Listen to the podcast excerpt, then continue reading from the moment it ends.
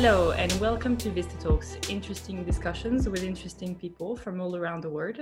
I'm your host for today, Priscilla Charles, and I'm delighted to be joined uh, in studio today by Doctor Fiona Edwards-Murphy.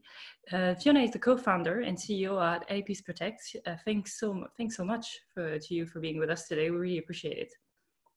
Thanks so much for having me on, Priscilla. Of course. Uh, so let's move on and get on uh, with the show.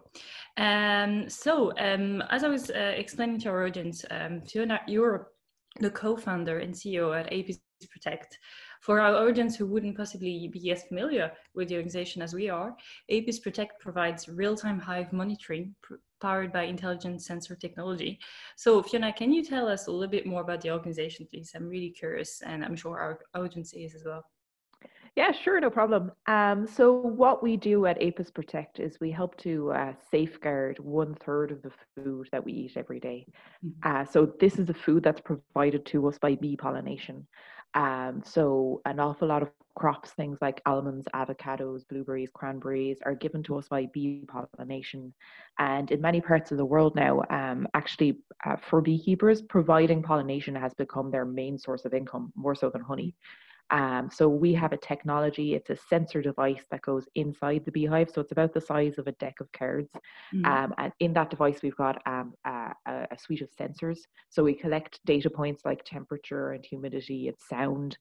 And we process that data using a technology called machine learning um, that's able to basically look at the patterns inside in the beehive. So how the temperature is changing, how the other parameters are changing, and tells the beekeeper Um, what's actually going on inside in the beehive based on that. So we can tell the beekeeper, okay, your hives are growing, your hives mm-hmm. aren't growing, uh, you're producing honey now, you aren't producing honey, uh, these hives are dead. And that becomes a tool that they can use to actually really, really improve the outcomes in their operation. So they can keep uh, healthier bees, they can keep more beehives, and as well as that, they can reduce their costs of beekeeping. So they can use the things that they have much more effectively. Wow, that's fantastic! Such a useful tool for uh, for beekeepers, I suppose, um, and uh, and using machine uh, machine learning. Now, um, uh, I understand that um, in recent news, ApisProtect was ranked number ten on Fast Company's twenty twenty World's Most Innovative Companies list, which I'm not surprised um, by the sound of the fantastic technology that you're developing. Can you tell us a little bit about this, please? Yeah, so that that that was really exciting. I mean, it, it's really um, it's always great to get kind of you know international recognition. We're yeah. working with um, you know twenty million bees, so we we monitor right now twenty million bees across three continents. We're monitoring beehives in in uh, America, here in Europe, and also in Africa. So um, it's really great to get that international recognition to to bring uh, you know kind of awareness of our technology to beekeepers in, in those different regions. Yeah, that's fantastic, I suppose. With the number of bees around the world, how many bees would you say um, are there, by the way, um, around the world? Is there a way to possibly know how many of them? Yeah, so there are, um, we could only count um, the, the managed beehives. So there are ninety-one million uh, managed beehives. So that's um, beehives that beekeepers keep uh, in around the world. So um, that, as well as that, there are a lot of wild bee colonies. Um, mm-hmm. Unfortunately, the wild colonies, their numbers are, are falling dramatically because they're they're experiencing all the same problems that that the managed bees are, but they're yes. uh, they don't have any anyone to try and help them recover yeah. from that. Yeah. yeah, so that's why events like World Bee Day um, are very important, because there's a lot of actions that that people can take. So uh, people who aren't beekeepers at all, just you know people yeah. anyone who has a garden or a balcony with flowers yeah. on it can help improve their local biodiversity and help save those wild bees. Absolutely, yeah, definitely raises awareness of um of the cause and shows how important it is. Um, and, and it is really interesting. I wasn't aware personally um, of the impact that bees have on our food uh, on a daily basis. So that is uh, fascinating. Um, so um, I want to uh, move on to a um, slightly different topic. Your organization also went on to win um, another uh, prize, a more recent award at the Think Global Awards twenty twenty. And the awards are proudly sponsored by Vista Tech, V T Q Magazine, and this show, Vista Talks. So you've picked up two globally recognized awards recently. How important is it for, for ApisProtect? Like, why, for instance, in the first place, would you would you apply to the Think Global for the Think Global Awards? And um, I understand you want to raise awareness, but is there a particular reason in, you know, um, what does this mean to you, and um, are you planning to, to um, um, are you planning to um, expand kind of the technology and the action, you know, uh, all around the world? Anyway, so. So yeah, we were really, really honoured to to receive the award from from the Think Global Awards. Um, it, it was fantastic recognition. Um, yeah, absolutely. Um, so we are a completely technology-driven company, and to have these kind of technology-related awards um, are, are really important for us. Um, again, internationally, like we're we're taking this technology to beekeepers all around the globe. Um, we're trying to im- improve agriculture and improve the awareness of ag tech in general around the world. So there are um, some, some areas where ag tech adoption happens a lot faster than others. And um, uh, uh, beekeepers who are, or beekeepers, all, all farmers who aren't embracing technology are probably um, losing out on some productivity improvements and overall revenue increases that they, they, they, could, they could be getting. Um, and so it's, it's fantastic for us. And also, um, Uh, the other thing is, is for our team. So we've got a really technical team here. Uh, we're all based in Cork in Ireland, even though we work all over the world, we fly all over the world, though not yeah. so much in the last few months. Um, and, uh, the, you know, we've got a great team of, you know, software developers, business development, um, engineers, um, ecologists and beekeepers and um, uh, data scientists. So it's fantastic for the team to get this recognition for uh, the, the huge amount of work that they've been putting into this project or into this uh, business for the last um, three years. That's fantastic. Yeah, that is a sounds like a, a big team, um, and uh, well, we were delighted for for ApisProtect. Can you tell us why why is this this personal interest in the first place? I'm very curious. Sure. Uh, so uh, for me, my interest in this space kind of um, it went kind of backwards uh, compared to how a lot of people think about, you know, that we have um, beehives and then we apply technology to them. Uh, yet my background is actually in the technology, so I was really interested. I got involved with the um, the embedded systems group in while I was in university. So that's the group that works with sensor applications. Mm-hmm. And um, I really, really fell in love with the technology. I mean, like ultimately, um, people get a bit intimidated by the phrase Internet of Things because it's kind of a big, you know, abstract concept. But yeah. ultimately what it is, is uh, put sensors in the real world, collect the data and do something useful with it. So, you know, that's all that I O T is, that's all that wireless sensor networks is. And I absolutely love that, the whole idea of taking the, the engineering skills that I had learned yeah. and using them in the real world to impact problems. Uh, so I, I had always been interested in, um, you know, you know, environmental, imp- the environmental challenges that we've got, you know, interested in animals. I love animals. Um, I actually had never been anywhere near a beehive. Um, I was not a beekeeper. Um, I didn't know a lot about bees other than, you know, the things that everybody knew at that time. You know, there was a lot of news headlines about the problems that bees were experiencing all over the world. Yes. Um, but I absolutely, um, you know, I was like, this sounds really cool. I'd seen that not many people had worked with sensor technology in beehives, and that one of the biggest challenges that that bee research was facing at the time was just, you know, a lack of information. Just basically, you know, yeah, uh, you're very limited, yeah, as a scientist trying to collect data about bees because, you know, they're out, they're in the field, they're dangerous, a whole variety yeah. of different things. Um, so I was like, geez, this is completely obvious, like somebody should be, you know, doing sensor applications for bee health. Yeah. Um, so that's why I started it. And luckily I discovered that I was not allergic to bees because I'd never even been stung by a bee, but that, that problem was overcome. So I'm not allergic. And uh, I absolutely fell in love with the bees once once I got to know them, once I got a chance to actually go out there and, and see inside the beehive and how it works. It was absolutely amazing. So I spent uh, four, four years at, at U C C working on my PhD, um, you know, just basically all different sensors um, in beehives um, using different data streams to be able to understand what's happening inside the colonies.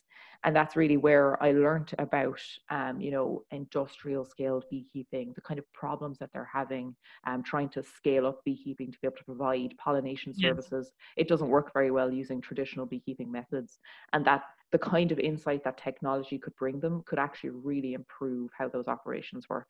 Um, so that's really where the idea behind ApisProtect grew. And then in twenty seventeen, uh, when I was finishing up my PhD, uh, I decided to go um, start, uh, create a startup instead of going getting a normal job. That's fantastic. Yeah, well, yeah. well done. Um, fantastic and fascinating, and I'm sure to our audience really interesting um, if if uh, not familiar with uh, the importance of um, saving the bees. And uh, and uh, in uh, preserve them really. So, um, so you're talking about the um, so ApisProtect, the startup you founded. So, can you expand a little bit about the organization's focus on securing the supply um, of, of really of one third of our diet? Um, and uh, you you mentioned some of the foods, you know, that the bees help us, um, uh, you know, um, really make. Uh, and uh, in making sure also that we can nourish and feed, well, the nine point seven million people on planet Earth by twenty fifty, um, which is, uh, I mean, uh, seems like a, a long time, but I suppose uh, we'll fly by somehow if we really have to do something about it. Yeah, absolutely. I mean, um, so that's something that we spend a lot of time um, trying to, um, you know, educate people on at ApisProtect, is uh, just how important bees are to our food, because we all... Uh, we all love bees. We all, you know, worry about the fact that they're, you know, they're they're dying. Um, but generally, people tend to think of bees as, okay, they're cute and they're fluffy and they go from yeah. flower to flower and they do their thing and it's cute. And if we lost them, that would be sad, but it wouldn't be the end of the world.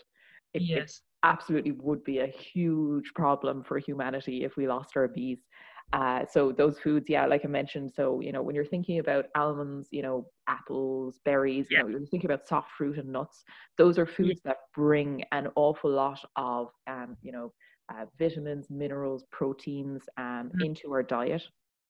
And they're, they're very important for us to stay, you know, to not just stay fed, but to stay healthy when we stay fed. Yes. Because if you, yeah, if you remove all of those bee pollinated foods from our diet, like you're going back to a, a really, really basic, you know, you're talking about, you know, things like bread, um, you know, meat, yes. things like that. So when you're, when you're talking about getting a, like a diverse diet, you really need those bee dependent foods. Absolutely. And then the secondary thing is the fact that as we increase our total food production to feed those extra people that we're going to have over the next thirty years, um, you, you have to think about it from different angles. I mean, like when you're thinking about realistically, we're going to have to produce at least fifty percent more food by twenty fifty. I mean, like that's the most conservative mm-hmm. estimate, like is, you know, um, we have to produce that much more food, and that we have to do it with less resources than we're using to produce our food right now. You know, we need mm-hmm. to get more efficient with our water, with our land, with our, you know, the, the carbon footprint of, of our agriculture.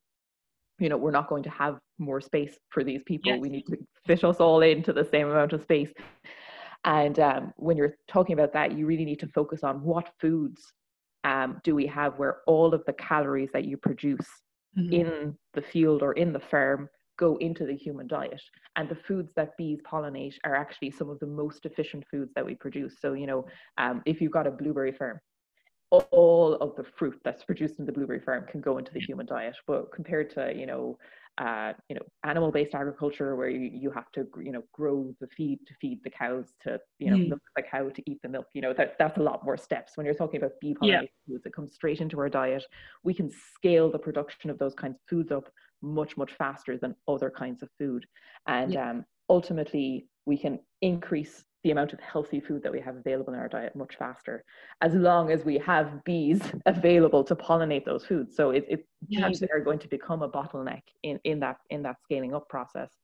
And um, one of the problems that we've had over the last kind of twenty or thirty years is because of all these, you know, diseases, mm-hmm. pests, hive problems, um, bees are dying all over the world. You know, as much as fifty percent of colonies are dying in, in, in many countries each year. So wow. beekeepers now are just scrambling to, you know, uh, re so you can uh, reproduce, get your bees to reproduce during the year. But right now, all they're doing is replacing the bees that they lost last year. So the, the number of beehives that we have in, in recent years has completely like stagnated. So we've mm-hmm. gone from, you know, a graph where the total number of beehives increases all the time to kind of a static thing where the number of beehives has, has just kind of stayed the same. And ultimately, from a food point of view, you actually need the number of beehives in the world to increase in proportion to the number of humans that you have in the world, because they're a direct, you know, connection in our food system. Yeah. And I suppose um, um, with years passing, the the, uh, um, the population will increase, populations mm-hmm. will increase all around the world. So it is even more important, as you say, because um, space won't, uh, we, we will still have the same amount of space, if not less. So it is really important. Um, mm-hmm. Keep this in mind. Yeah, I mean, that's um, that's fascinating and very scary at the same time. And yes. as you said, the fifty percent of the honeybees are lost. And um, I mean, some of those reasons is the spread of diseases, I understand. Um, mm-hmm. So, you know, obviously uh, the technology that you're developing, you know, helps us understand, you know, how the beehives works. Is there, like, the types of t- techniques and used and developed, is there anything specific that people can do on a daily basis, and uh, any other types of technology you'd be working on or developing with ApisProtect to? Well, yes, absolutely. I mean, we're, um, so at ApisProtect, our, our, so our existing technology that we've been discussing here today is all about um, helping those commercial beekeepers. So um, actual, like, industrial scaled beekeepers mm-hmm. improve their operations, which is really key for the, the food production side, as in, you know, bringing large groups of beehives into, you know, a, a blueberry farm. Uh, but um, we're always improving. Uh, so we're working on several new technologies in, in, mm-hmm. in the space, so around, you know, uh, food production um, and, um, you know, our expertise in beekeeping and stuff like that. So mm-hmm. we've got lots of new technologies in the pipeline. But as well as that, there's an awful lot of things that every single person out there can do to help improve the, the, the bee outcomes in their area. So, you know, we do still have those wild bees. Um, they're still there. They give us, you know, one hundred fifty billion euro worth of free pollination every year. Wow. And um, yeah, exactly. All, all over the world. And, and here in Europe as well, we're, we're very dependent on our wild bees um, because a lot of our, our actual, you know, here in Europe, it's the native home of the honeybee. Um, a mm. lot of our plants are, are, are maybe more dependent on honeybees than, than yes. um, in other parts of the world. Uh, but um, most countries have um, things like pollinator programs. I know here in Ireland, we've got the, the All-Ireland Pollinator Plan, uh, but mm. most countries would have kind of a, a similar program locally. And um, basically, every single person, as long as you have, you know, a green space in your life. So whether it's your garden, your, you know, yeah. the garden of your school, um, you know, if you've got a business and there's a lawn out the front of it, um, you can actually have a direct impact on your local biodiversity and your local, you know, ecology uh, by taking some really simple steps. And um, things like not mowing your lawn for an extra few year, few uh, months at the start of the summer. Um, okay. You know, planting uh, bee-friendly plants. So um, depending on where you are, you'll have different native bee-friendly plants. Everyone can take, um, you know, really small actions, really straightforward actions. I mean, like, I think my favorite one is always don't mow your lawn, because the best thing you can do to help bees is just, you know, be lazy. That's fantastic. You know, don't I do suppose, it for. Yes, it is. It is challenging and difficult, and difficult to resist with such with such nice weather that we've had all around the world. Yeah. So, uh, but yeah, it is. It is a. It is. You're right. It is a. It is a small but easy action, actually. Yeah, to take. Yeah, for sure. Yeah, absolutely. Um, yeah, so um, basically the, these small actions, and uh, that's one of my favorite things maybe about biodiversity, and the fact that, um, you know, when you're worried about things like climate change and these big yes. things and like that, like the food systems, you're just kind of sitting there going, there's nothing I can do about this. But yes. um, biodiversity, um, you know, planting those plants, you will actually see within a few months, you'll see a dramatic change in the amount of insects that you have in your garden. I mean, like last year, yeah. I put a lot of effort into, um, you know, planting those bee, bee-friendly plants and stuff like that in my garden. And this year, mm-hmm. it's just unbelievable, the increase in, you know, solitary bees and wild bees that are living in my garden. And that's the other thing wow. as well that we have to remember, is that solitary bees can't sting you. Don't worry about it. You know, don't be scared. If you see a bee flying around your garden, it's not going to sting you. Wow. Okay. That's fascinating. Yeah. You can see the kind of the change over, would you say, six months to a year? Yeah. Yeah, yeah, absolutely. So you can actually say, okay, well, I have demonstrably improved the situation in the world, you know, and you can see that impact actually happening, which is, you know, it's it's very gratifying. That is fantastic, and um, and a really good, um, really good initiative. Um, I suppose for World Bee Day, which is next week, um, yeah. and a uh, message to to to spread, really, uh, to send out to everyone. So thank you so much. Like, um, have you noticed, um, like you know, um, challenges that would be so different one from another um, in on different continents? You've been observing, you know, obviously honey, um, like beehives all around the world. Have you noticed anything specific, like very different, let's say from like Ireland or um, Europe to um, Asia or North America or Africa? Anything that really, you know, struck you? Yeah, so I mean, there's a couple of different things. So first of all, when you go to the different um, regions in the world, um, you do have different, you know, slightly different subspecies of bees. So in Africa, the bees that we work with are completely different to the bees that we have here in Europe or in, in North America. Yeah. Um, and uh, we've just seen how differently, like we, we obviously we knew that they were they were different bees and that they had slightly different behaviors, but we thought that fundamentally, you know, a honeybee is a honeybee. Uh, but when you actually look at the data coming out of those beehives, how how they respond to changes in in their outside environment, what what they do every day is so completely different. Um, you know, they're um, the, the the African bees, they you know expect it to be a lot hotter than the European bees are, so it yeah, takes them, you know, on a cold day. Yeah, on a cold day, they they are much more reluctant to, to get out of bed. But then on a hot day, they can deal with the pressure a lot better than than um, the European bees can. Mm-hmm. And then, as well as that, um, and a, another interesting thing that we see is um, like that the different, just the different behaviors of what are the same or uh, very similar bees in different environments. So when you're looking at, you know, beehives in Ireland compared to, you know, beehives yeah. in the, the Arizona desert, and you're going, well, these are almost the same bees, but they're behaving so differently.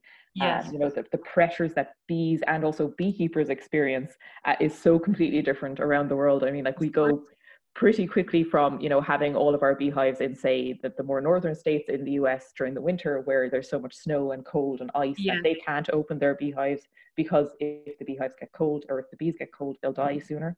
Uh, and then pretty quickly it flips from us being able to work with the, the southern beekeepers and not the northern beekeepers to mm-hmm. suddenly the northern beekeepers are all awake, and you've got like that, the, the beehives in the very hot climates, uh, the beekeepers are going, no, it's too hot for us to open our hive. You know, if we open the hive, you know, the bees are cooling down the hive, and if we open it, then we're going to ruin their kind of air conditioning system. And uh, mm-hmm. so, you know, that the problems that beekeepers face and the problems that beekeepers overcome. Yeah. Um, are just amazing. Yeah. Yeah. I mean, I suppose, yeah, if, yeah, there's so many different types of weathers and, uh, mm-hmm. and challenges uh, agriculture wise um, uh, from for everyone around the world, and beekeepers, of course. Uh, so mm-hmm. I think that's, that's very, that's really fascinating. And uh, so you were talking about different continents all around the world. Are you planning to expand anytime soon? I mean, this is obviously has like a, a huge impact on our lives, and um, uh, I mean, the ApisProtect is a fantastic um, um, initiative and idea and technology uh, to help our bees. So what, what, what is the plan for the next few years? Uh, we've decided for now to focus entirely on, on the U S. Um, so in the U S A, mm-hmm. they have this um, very well structured um, pollination um, Uh, industry and stuff like that. So that's where we're starting. We're working, we're uh, delivering to our first customers in the U S in, in twenty twenty. Mm-hmm. And, okay. Um, from there, we're going to be branching out into, you know, um, the other big beekeeping countries. So you're talking about, uh, you know, like um, New Zealand, Australia, Canada, here in Europe as well.